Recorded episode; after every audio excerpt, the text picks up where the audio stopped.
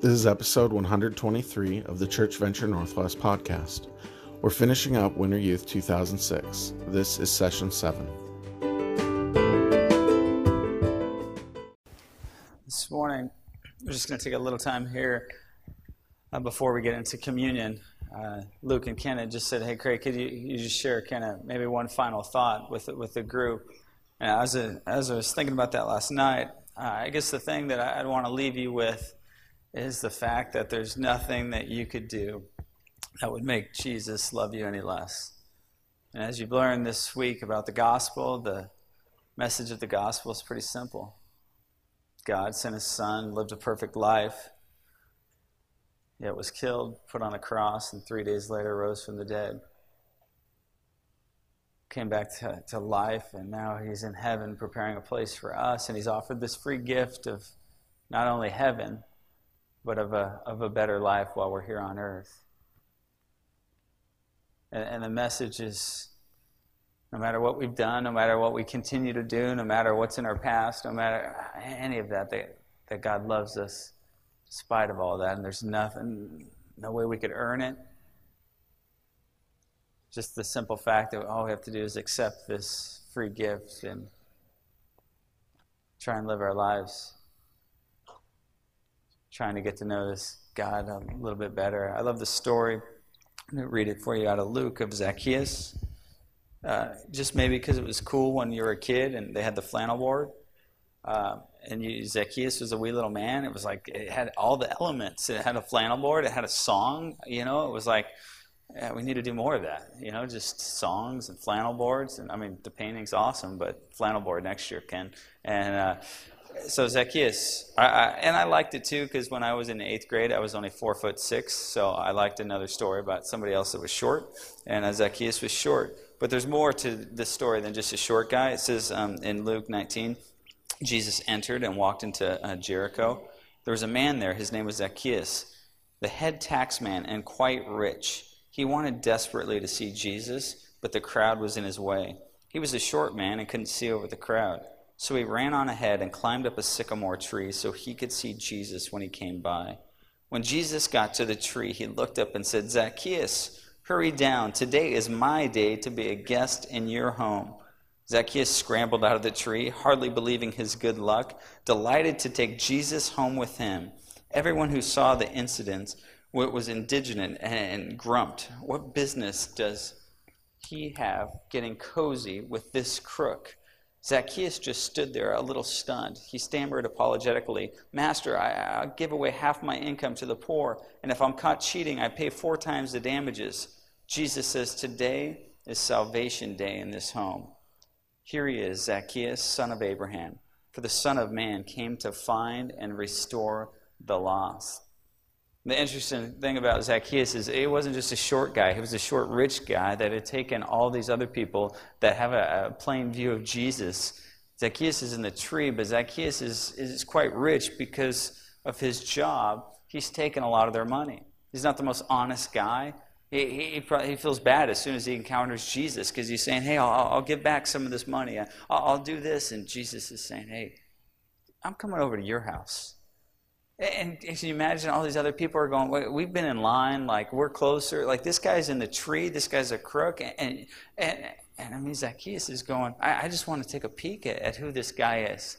And Jesus, I just love the fact, I mean, it's Jesus, and he invites himself over, and everyone else is going, but, but what about us? I mean, you can't have dinner with that guy. You can't go to that guy's home. Look what he's done to us. And Zacchaeus, all he wanted was just a peek. All he wanted was just a little a peek and had to climb up in a tree to see Jesus, and yet Jesus gave him so much more. I'll never forget when I was in 10th grade, I was this huge Michael Jordan fan, even though, you know, I was still short and I couldn't play basketball, but I, I loved watching the Bulls, and it was just, uh, he did this thing up in Lake Tahoe I grew up in Sacramento and in Tahoe every year. Michael Jordan he, he, thought in the summer he could play baseball and golf, and he was never good at either of those things. And so, but all these people would go, and we went. My dad took me in tenth grade to, to the golf tournament. It was like the celebrity golf tournament in, in Lake Tahoe. I was so stoked, and and uh, all these other people are there, and uh, and and then we watched Michael Jordan play 18 rounds of golf, and it was amazing. Like he didn't do very good, but we stood there, and you had to be real quiet, and you watched this guy, and and then afterwards they said he's going to have a little press conference my dad, he's like almost going to have a heart attack after walking 18 all holes of golf with us. And he's like, I'll be in the car. And I go, Dad, you think I could like meet Michael Jordan? No, that's no, it's not going to happen. And uh, well, I'm going to try. And I remember I, just was like, so my dad goes, takes a nap in the car. The press conference was like a mile and a half away. And I just thought they took Michael Jordan one of those like golf carts, because that's what you do on a golf course. But I ran. And I just kind of followed behind it along with like 300 other people just to try and get like a, a glimpse of this like press conference with Michael Jordan we got up there and, and there's all these people around. I didn't climb up in a tree or anything like that, but I remember as Jordan was talking about golf and uh, the Bulls and all this other stuff that was going on. Afterwards, he came over to the crowd and he signed a few autographs. And, and, I was like back in the crowd and I kind of forced my way up and I just held my program that had like, you know, his picture on the cover and I held it up in the air and, and out of like nowhere, he like grabs it. And, and I didn't have a marker, and so I like had to borrow one. You know, I'm fumbling for a marker, and, and he signs my my my program. I run back to my dad. My dad's asleep. I'm like, Dad, look what I got. And he's like, Did you talk to him? No. I mean, I made that up to my friends. Like, yeah, we talked and uh, told him his swing he needs to work on. But I, it didn't matter if I talked to him. I, I just, I got this autograph and I took it home. I'm 31 years old. That was in 10th grade. I still have it. We just moved, I told you about.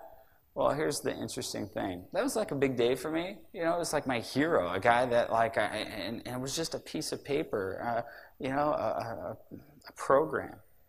So we move and we're unpacking all the boxes. And my wife, I see her like throwing out this box in the trash with all this stuff. And it's my Michael Jordan autograph. I told her it's worth like a million dollars.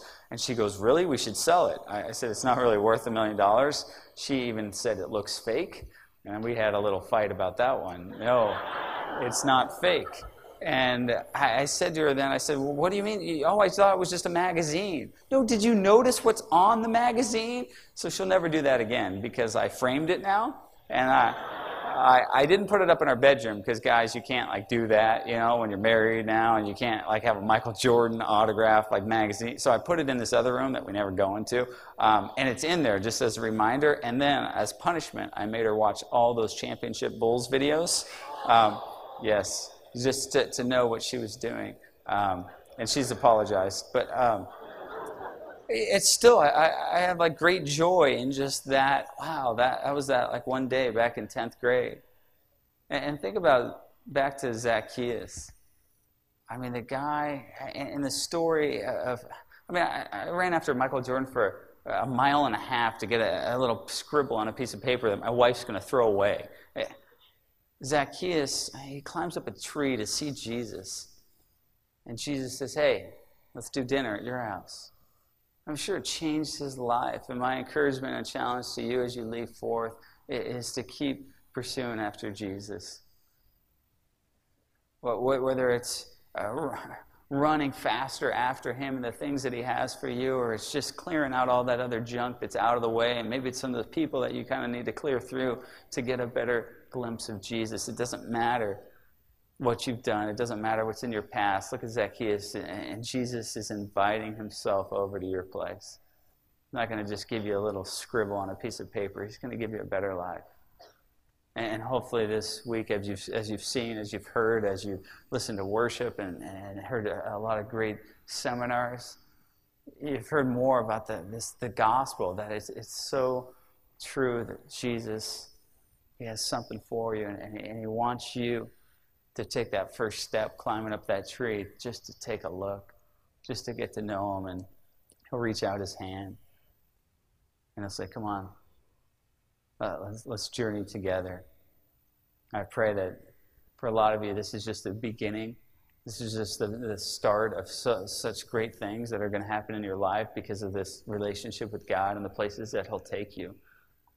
And, and I would just say at your age, just to keep at it to keep chasing after Him and not of these other things of the world that it says will fade away.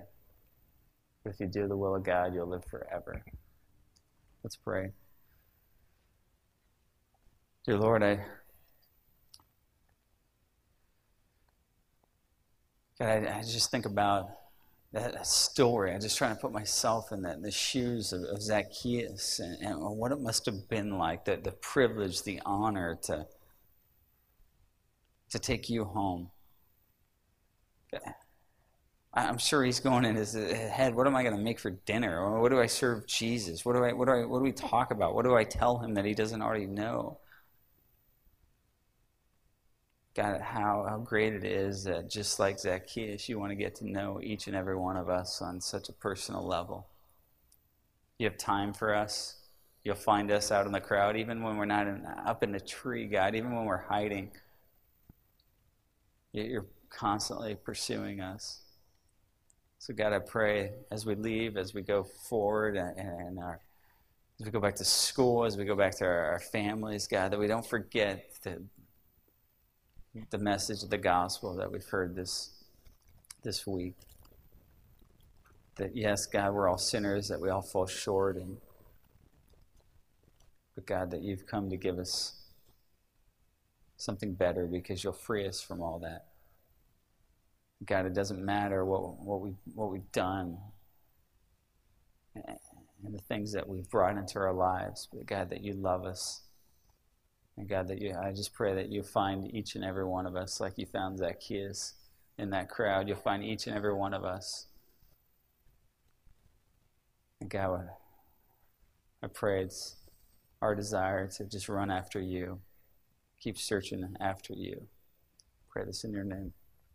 Amen.